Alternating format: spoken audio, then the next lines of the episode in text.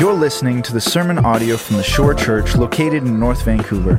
For more information about The Shore, upcoming events, or to donate, you can head to w w w dot the shore church dot c a. Well, good morning, Shore. This is Jer. I'm in my basement. Uh, the recording didn't work fully this morning, just the first couple minutes. And so you're going to get me a first couple minutes here in my basement, and then I'll jump into uh, this morning over at L G C A, Lionsgate Christian Academy, where we meet regularly. So uh, bear with me. Um, this is one of those ones I want to re-record the start anyways because of the text, because of Hebrews chapter six, verses four through eight. This is where we are this morning. If you've clicked on here and you're a visitor to The Shore, welcome. So great to have you.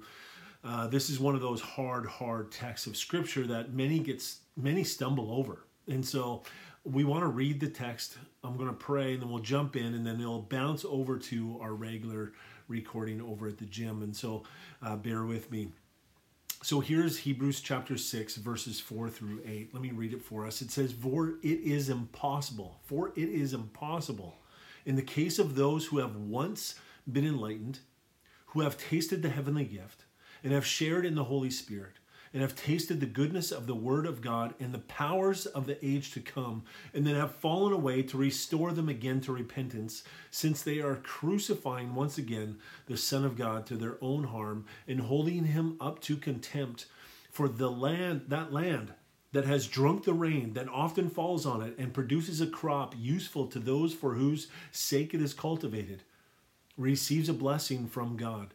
But if it bears thorns and thistles, it is worthless and near to being cursed, and its end is to be burned.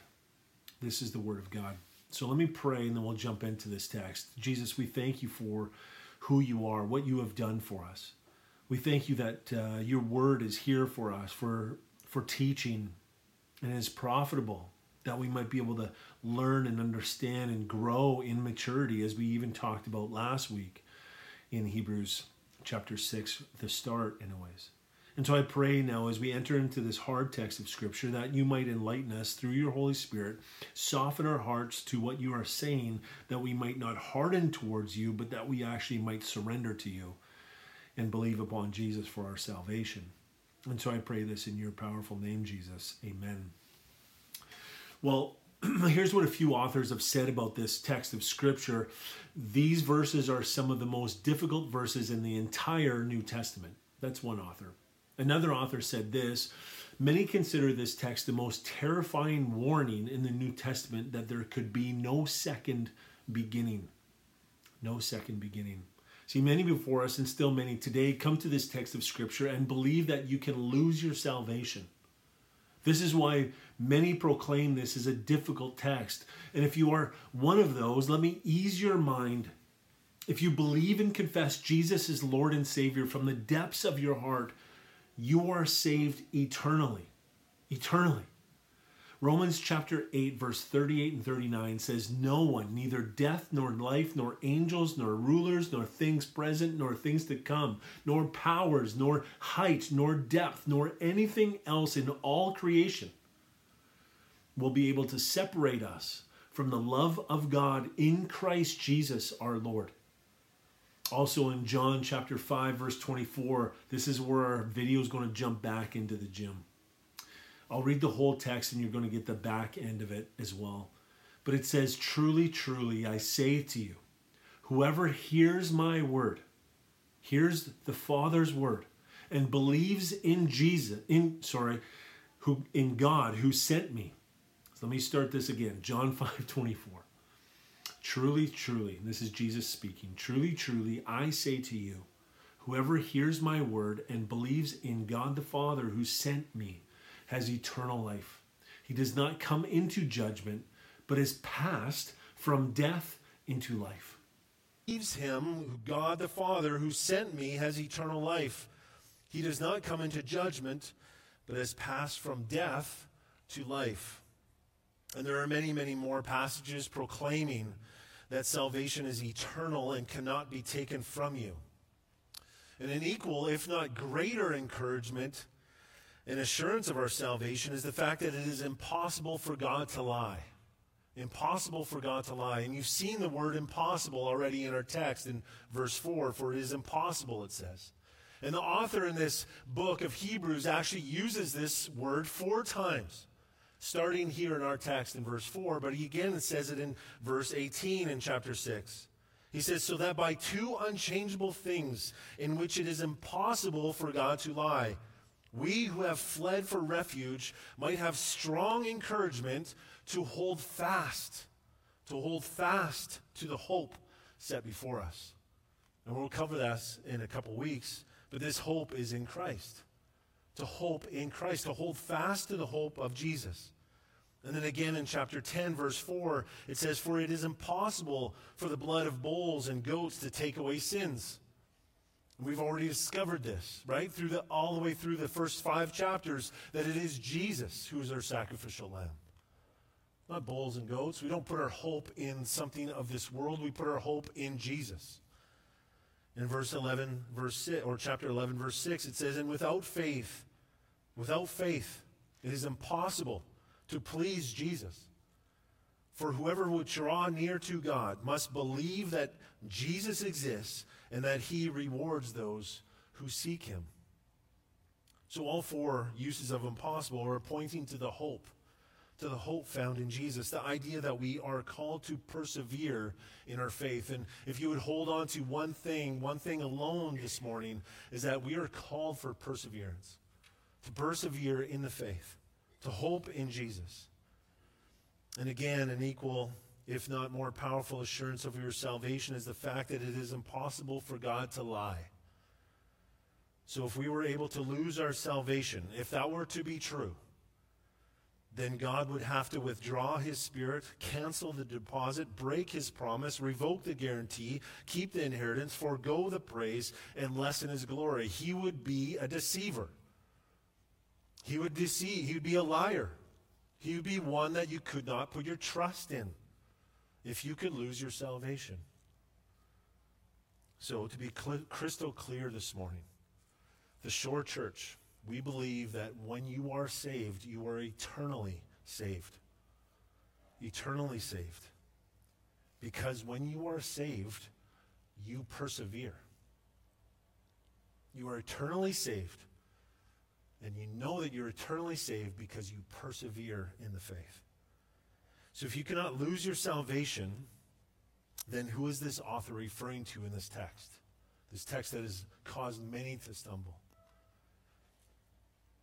Well, this is the question that we must answer, and I, along with many others before me, would argue that the people mentioned in the text are not are those that have not been saved.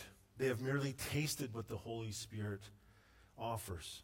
They have had many powerful experiences, seen powerful movements of God, even felt Jesus at work, but are not saved. This is who the author is talking and referring to. And I believe that this is one of the hardest texts in Scripture because it is unpacking the blasphemy of the Holy Spirit. And I want to argue that point through this sermon, the unforgivable sin. And we actually see this in Matthew twelve thirty-one, this unforgivable sin. It says, therefore I tell you, every sin and blasphemy will be forgiven people, but the blasphemy against the Spirit will not be forgiven. In other words, the opportunity for repentance will be impossible. Impossible, just as the text says. And I'd also argue that we have heard this passage told to us already, just in a little bit of a different way. If you flip in your Bibles back to Hebrews chapter three, you'll see it on the text, on the screen here. In verse seven through eleven, it says this. And this is, a, again, a quote from Psalm ninety-five. So this is going back thousands of years.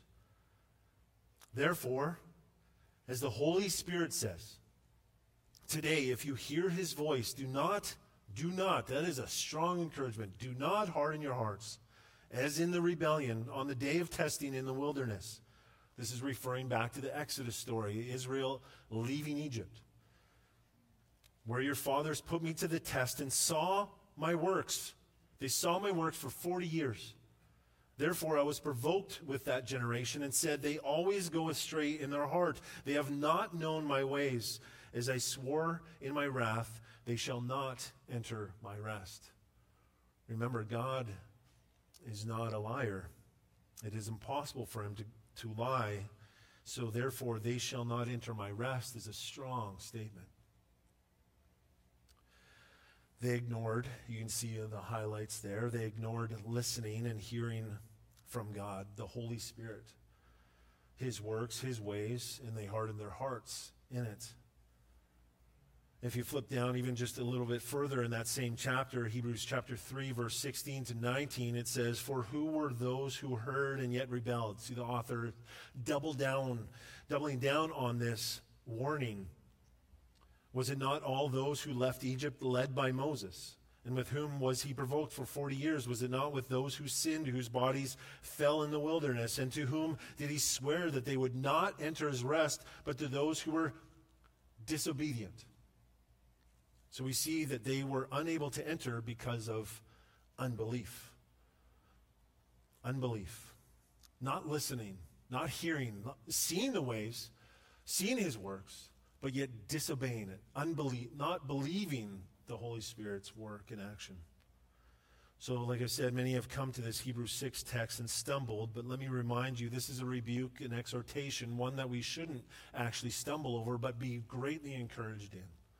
Greatly encouraged in. And it must move us as we prayed at nine fifteen and again here this morning, here at ten, and then continue, continually we'll be praying through the week that we will be ones that won't stumble, but that we will encourage one another to move forward, move towards, like last week, move towards maturity, move to a greater understanding of the beauty of Jesus Christ.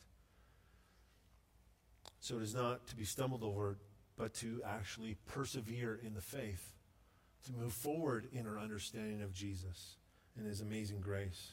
To remember, like last week, that it is Jesus' work. It's Jesus' work. It's Jesus's, it's faith in Jesus that saves us.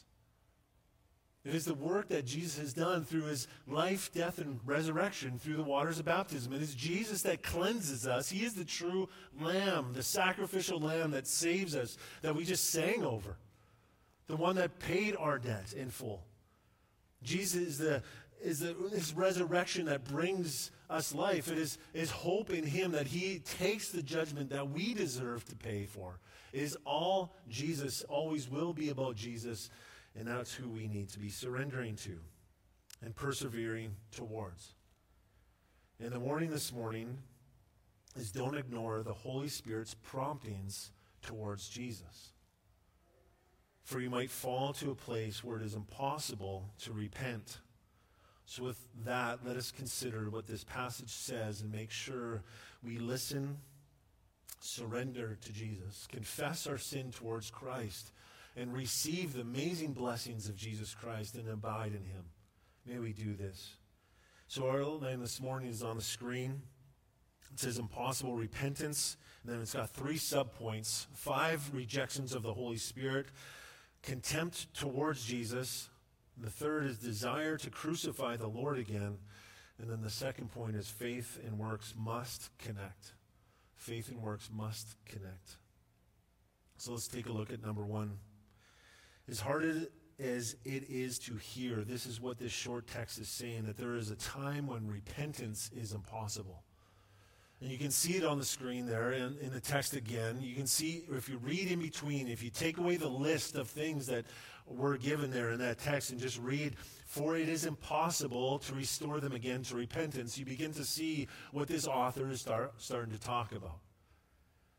See, the explanation is in between the highlighted sections. And if we read this slowly, we begin to see what the author is getting at. He is telling us that it is impossible to restore them again. A certain people to repentance. So who are the certain people? But before we get into there, let's take a look at the, that A, that first subpoint, five rejections of the Holy Spirit. You can see them on the screen listed for you. And it's also just straight out of your text. I've even used the same language. Once been enlightened, tasted the heavenly gift, shared in the Holy Spirit, tasted the goodness of the Word of God, tasted the powers of the age to come. Now, let me give you the explanation of these five and then show you some portions of Scripture that we can actually see these in, that playing throughout. And, and so when we start reading through our Bibles, you're going to see things all throughout the text of Scripture. Jesus is trying to make us aware of these things over and over again, saying them in different ways and in different times, and so that we might be able to hear and listen to it. So the first one, one's been enlightened. What does this mean? Well, this, these individuals have been enlightened by the teachings of Jesus' word. They have heard it. They maybe even understand it. They can even teach it and proclaim it. And in some cases, lead others towards it. One of my one of my mentors uh, is a pastor. He doesn't even know me at all, actually, but he's a mentor of mine. He's been mentoring me since I was in high school. He has no idea. He actually mentored my grandfather, who was a pastor as well. And this mentor is still preaching today. I used to, in high school, listen to tape cassettes, and looking at the age of everybody here except a couple, know what a tape cassette is. All right? So you put it in the tape. yeah, yeah, many, I don't have to explain it. But it, there's a whole sermon series on tape cassettes that I would listen to in my car over and over again, and he was preaching on apostasy, which is knowing the truth but denying it, running away from the truth. And he was focusing on this Hebrews six text. So I've been listening to this Hebrews six text since I was in high school, and I battled with it growing up, reading and coming to Hebrews six and reading through it and going, can I lose my salvation here? I remember thinking that in my teens. And I'm listening to this sermon series over and over again from this mentor of mine. And he says one story that just blew my mind. He's telling the story of his, getting his master's of divinity in his school, and he was sitting there as a student in his nineteen, twenty-year-old body, and he's got these five amazing men that were teaching him and leading him towards adulthood and to be a pastor, to, to receive his master's of divinity. And these five guys were, were, were pushing on him and his doctrine and his understanding of the Bible. And he tells this story, and years later, he finds out that the, one of the men that were on that panel projecting at him fell away. Walks now in contempt towards Christ. Put away everything that he believed on, and now goes against it. The very man that taught him, led him towards pastoral ministry. This is the apostasy. This is the apostate. This is the once been enlightened individual that the scripture is calling to. And maybe even in your lives, you can look back at your at stories around people and see and remember some of these people that you've come across. I think in the scripture, Judas would probably be one that falls into this category. Once been enlightened, walked with Jesus for three years, was called one of his disciples, and then kisses him on the cheek for thirty pieces of silver. The second lit on the list there in this amazing text is tasted the heavenly gift. John Owen, a pastor and theologian in the sixteen, around sixteen sixteen, I think he was born, says this: when compared to spiritual eating and drinking, tasting is small, but in itself it denotes an experience of the excellency of the gospel given by the Spirit. This is great privilege, and to express contempt for it would be an unimaginable sin, leaving apostate without remedy. An apostate, again, is knowing the truth and denying it. So others would say this would be tasting the Holy Spirit, but never committing to faith. The example of this could be the campfire experience at maybe a Bible camp that when you're a teenager, or on a Sunday school, Sunday morning, or at a conference, an emotional experience, but without change. Tasting the gift, seeing it in action, experiencing it in great detail, but not allowing change to take place. And the story that came to mind in the in the in the scriptures in Acts two, um, Peter before this denies Jesus three times before Jesus hangs on the cross. Denies him three times. Is freaked out. Is scared. When Jesus is in the grave, in the tomb, him and the other disciples are hiding because they're fearful of their life. And then something miraculous takes place. Jesus rises from the dead. And those same men that were hiding in privacy, trying to escape from this persecution, started standing up on the street corners and preaching and proclaiming the good news of Jesus. It doesn't make sense. And this one time in Acts chapter two, G- Peter is preaching, and all the men, all the people in the in the area that he's preaching to, all heard in their own language, multiple languages, and they're like, "How does he? How is he speaking in my own tongue?" And they all started talking. He's speaking in my tongue. No, he's speaking in my tongue. And he's proclaiming the goodness of Jesus. And then there's some at the end of that story go, "Ah, he's probably just drunk. He's probably just drunk."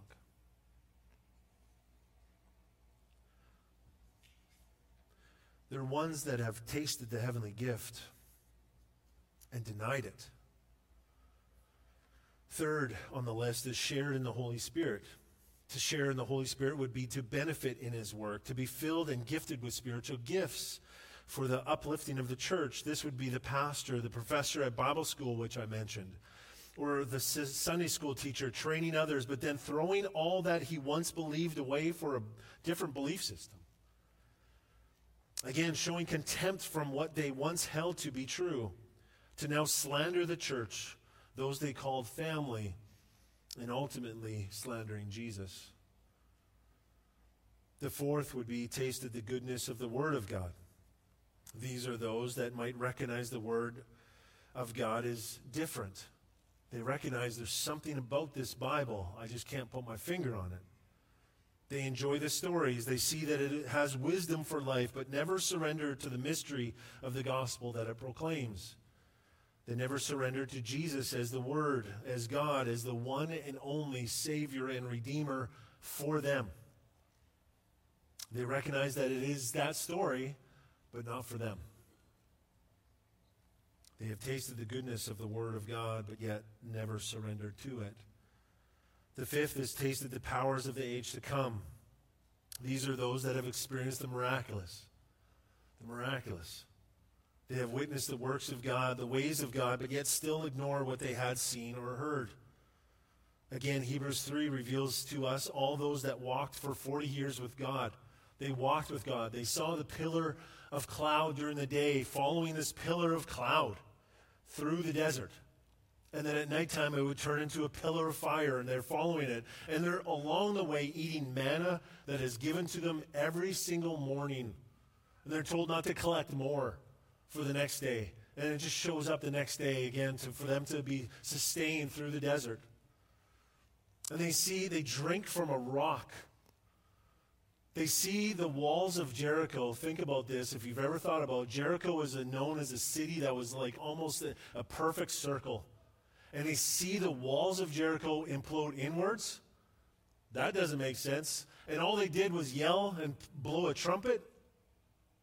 They saw the works. They tasted the beauty and the, of the age to come, that Jesus would reign, that God would reign, that he would rule over all things. They saw the Red Sea and their whole, all their captives drowned in the Red Sea, and they still denied him. They still chose to worship other gods. They walked in rebellion, worshiping the false god. See, I've shared some portions of Scripture where these take place, these things, these five categories of rejecting the Holy Spirit's promptings in one's heart. There's another in Matthew chapter thirteen when Jesus lays out a parable, and maybe some of you, if you've been around church for a long time, you know the parable of the soils. There's four soils. The first soil representing the hard heart, the second representing the shallow heart. It produces life. Like the, the seed is somewhat, it seems like it's implanted in the soil, and it produces life, but because there's zero root, the sun comes up and it scorches that seed and kills it. And the third soil represents the one who hears the word, hears the word, but is choked out by the worries of the world and the deceitfulness of riches, and eventually dies in unbelief, is choked out by the thorns that grow up beside it, all the things of this world. Are we being choked out? See, this is the second and third soils that Hebrews six is referring to. These are the people that go back to the flesh rather than surrender and abide in Jesus. They never experience genuine faith. Another text of Scripture is Matthew chapter seven. It's on the screen. This is Jesus talking at the final judgment day, saying, "Not everyone who says to me, 'Lord, Lord,' will enter the kingdom of heaven, but the one who does the will who does is a key on that. Who does the will of my Father who is in heaven. On that day, many will say to me, 'Lord, Lord, did we not prophesy in your name and cast out demons in your name and do many mighty works in your name?'" Sounds like our passage. "And then will I declare to him or them, 'I never knew you. Depart from me, you workers of lawlessness.'" See, the heart of these individuals was hard. It never genuinely surrendered to Jesus as Lord in faith. They denied his works. They denied his ways. They denied his Spirit and walked in their own way rather than in God's. See, each of these five rejections are centered around rejecting the Holy Spirit. The Holy Spirit is, in fact, right in the middle of that list. It's, it's named right in the middle. He is named right in the middle of that list in the third point. And if you look to the end of verse six, you will see the motive of their heart. And this is the second subpoint, contempt with Jesus. Contempt towards Jesus, holding them up to contempt. See, the apostate is not pleased with Jesus. Not pleased with Jesus, but rather bitter towards him. They blame Jesus. Like, I know a man, really a boy. He's a, he's a boy in a man's body that, that's done this. Walked away. Walked away from the church, walked away from fellowship, walked away from community, and chose to begin to study the Scripture in a way that would justify his sin, that would use Scripture actually to turn and say, all my sin is actually God's fault. Contempt towards Jesus. I would have contempt towards him. It's Jesus' fault that I do this. Taking no responsibility for his sin. It's horrible. Twisting the Scripture and justifying his contempt towards Jesus. This is the apostate. This is what this text is talking about. The one that has never been saved. The third subpoint of impossible repentance is the desire to crucify the Lord again. This individual has turned from the Holy Spirit after being, again, the five points, after being enlightened, tasted the gift, shared in the Holy Spirit, tasted the goodness of the Word, and tasted the goodness of the age to come. And because of these five, has now grown a deep scorn towards Jesus. That's what contempt means. I scorn him. I disagree with everything that he says. So deep, it has now grown into a place of wanting to kill him. I want to kill Jesus all over again. I hate him that much. I have contempt towards him that much that I want to crucify him. See, this individual looks at the beauty of the Holy Spirit's work and proclaims it as a work of Satan. And this is what the Pharisees did, didn't they? Proclaiming the works of Jesus as the works of Satan, to the point that they, they contrived this crucifixion, that they would beat him, spit on him, jeer him, put a crown of thorns on him, mocking him, flog him, and then yell, "Crucify, crucify." Church, these are not ones who are saved. They're not ones who are saved. They're the apostate. Those that have no chance of repentance because they aren't even looking for it. They have been handed over to their depraved minds and will enter into eternal judgment, blaming and accusing Jesus eternally. Eternally. And we see this all over the script. Like another verse that just popped up, or verses that just pops up, is just the chapter Romans one. Take a look at it this afternoon. It's, a, it's what our world is doing. They're living the apostate life. They're hearing the words of Jesus, and they're denying him. And churches are becoming apostate, right? They're they're taking and celebrating things that the Bible is clearly saying that it's sinful. They're taking it and going, no, we should celebrate because we're loving, aren't we? We should celebrate and go to homosexual pride parades and celebrate this. We should drive people to the abortion clinic. We should do this because that is loving. It's not loving. It's actually hating the person. It's driving them to hell. It's evil.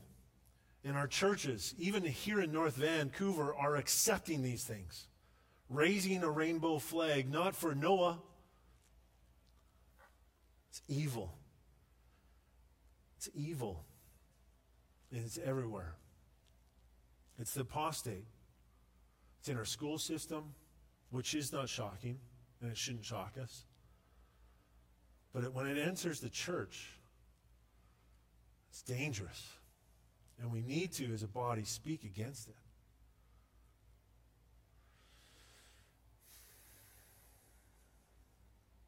So if you read this text again this week or sometime in the future and are devastated over your sin, and Satan is trying to use it to discourage you, that you are this person. You are the apostate. Look at you. And you're guilt-ridden and, and angry at what you're doing and in your sin and are broken over it towards God. It's not you. It's not you. Because you're broken towards God. Those are the key words in that sentence. And then you need to listen to the Holy Spirit. Surrender to him. Confess your sin. And then receive his forgiveness. And abide, persevere in the faith. Loving Jesus for all that he has done in sa- his saving salvation. In other words, hold on to your faith and work it out with fear and trembling, because we worship a holy God. One that is impossible for him to lie. And this is our last point. Faith and works must connect. Faith and works must connect. This parable found in verse seven and eight is here for a reason. It's here for a reason after such a hard text in verses four through six. And then this author gives us this beautiful parable. Simply, it's works without faith and Jesus cannot save you. Works without Jesus cannot save you. Also, faith without works is dead. The two must connect. And this is how we can be assured of our faith and work in Jesus, by the fruit of our lives. Take a look at the verses again. In verse seven through eight, it says, "For land that has drunk the rain that often falls on it, and produces a crop useful to those for whose sake it is cultivated, receives a blessing from God. But if it bears thorns and thistles, it is worthless and near to being cursed, and its end is to be burned." Please notice that the land is you. The land is you in this parable. Every one of you. Whether you're a Christian or you're not. The land is you. Now, all people in some way drink the rain, don't we? Like, there's two types of land here in this parable. There's one that drinks it and produces this amazing crop, and then there's other, another land that drinks it and produces thorns and thistles. So what is this parable speaking of? Well, the rain is the blessings of God. This is the common grace that all men, all men, meaning man and woman, receive. We receive common grace from Jesus. Every time you breathe in, you receive common grace. You receive the grace of Jesus Christ, because he could take your breath away instantly. So this is the land, and we are the land. We receive the rain, the blessing of God, the common grace of God. So I guess the question is, what are you going to do with that blessing that you receive? What are you going to do with the grace that you've been given? What are you going to do with the message of Jesus Christ? the one that we sang about, the one that came to save you, as we've seen in Hebrews all the way through, especially chapter two, the beautiful gospel proclaimed that is Jesus. It's all Jesus. He came from the heavens down into the realm of death to pay for our sin penalty, to call us now brothers when we confess and believe upon him for salvation. That now undergirds us, empowers us to live for eternal life, to live for him. Remember that whole diagram that I had for you? It's a beautiful diagram. This is Hebrews two. Now we're into this harder, mature text of Scripture. Don't forget Hebrews two. The beauty of the gospel, that Jesus, it is all Jesus. It is his grace upon the land that saves us. May we never forget that amazing grace, and that we would have faith in it, and that we'd work it out. And this is that first land.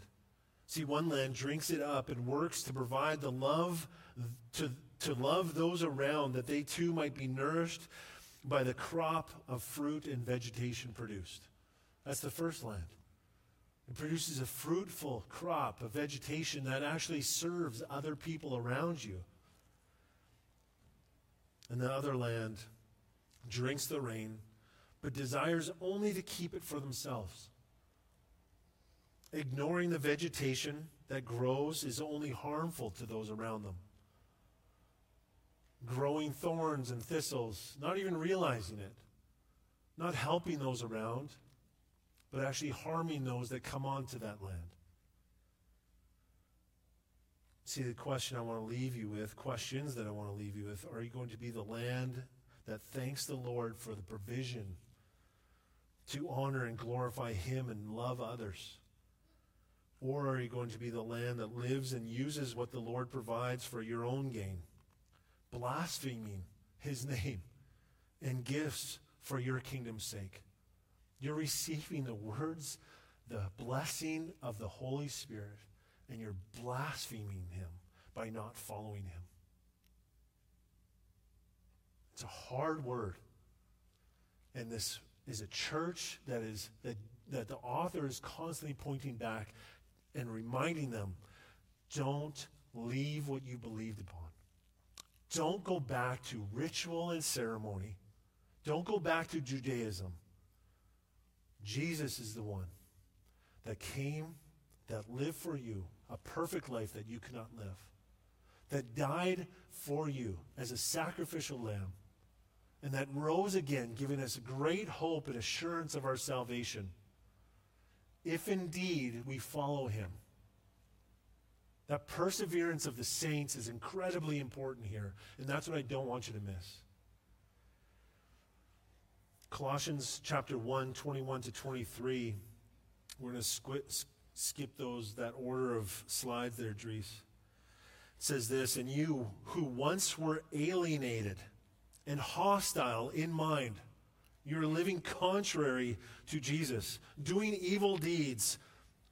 Jesus has now reconciled in his body of flesh by his death, in order to present you now holy and blameless and above reproach before him, if indeed, perseverance of the saints, you continue in the faith, stable and steadfast, not shifting from the hope of the gospel that you heard, which has been proclaimed in all creation under heaven, and of which I, Paul, became a minister. All creation under heaven has heard the gospel. It's the rain on the land. What are you going to do with the beauty of Jesus Christ? It's time to surrender to him. I'm going to close with John Piper's quote on this text. It says this, this text is a warning to us not to assume that we are secure when our lives have some religious experiences but no growing fruit. And the reason for showing us this serious situation is so that we will flee from it and move to solid ground and lasting joy. You see, there are only two options. Live for Jesus or live for you. There's really only two options. Let's choose to live for Jesus. Jesus, we thank you for your word. We thank you for your exhortation and your challenge on us this morning, that we with fear and trembling will work out our salvation as you've called us to. That we will maybe confess some of the sin in our own hearts that we've been longing for and, and actually running towards. That we will put that to the side. That we will stop being a slave of unrighteousness, but that we will be a slave of righteousness. That we will be a slave of yours. That we will be a servant of yours, a bondservant of yours. That we will surrender to you with all of our heart, mind, soul, and strength. Lord, that we will confess you as Lord and actually live that out. That we'll not just be words that we say out of our mouth, that we'll, but that we'll believe it in our heart with all of our heart, with all of our mind, with all of our strength, with all of our soul, and it will be evident to those around because they're gleaning from the, the, the fruit of our lives. And that we'll be faithful, Jesus, from this day forward. For you are a God, and we are not.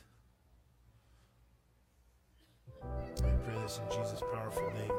Amen.